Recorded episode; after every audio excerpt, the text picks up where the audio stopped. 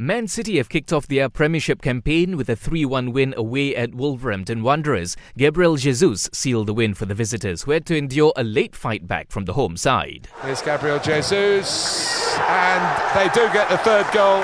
Virtually the last kick of the game, deflected on its way in. City, however, were missing Ilkay Gundogan from the matchday squad after the Germany international tested positive for COVID 19.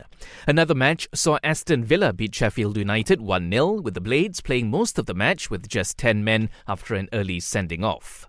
Over in Italy, Zlatan Ibrahimovic scored both goals as AC Milan defeated Bologna 2 0 in their Serie A opener.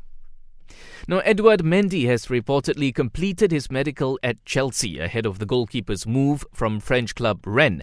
The deal is expected to be completed in the coming hours.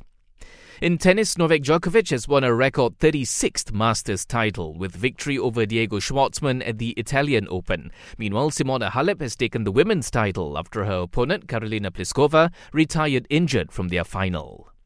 And a fan survey by the official Formula One website has picked McLaren's Lando Norris as the most impressive driver of the season so far.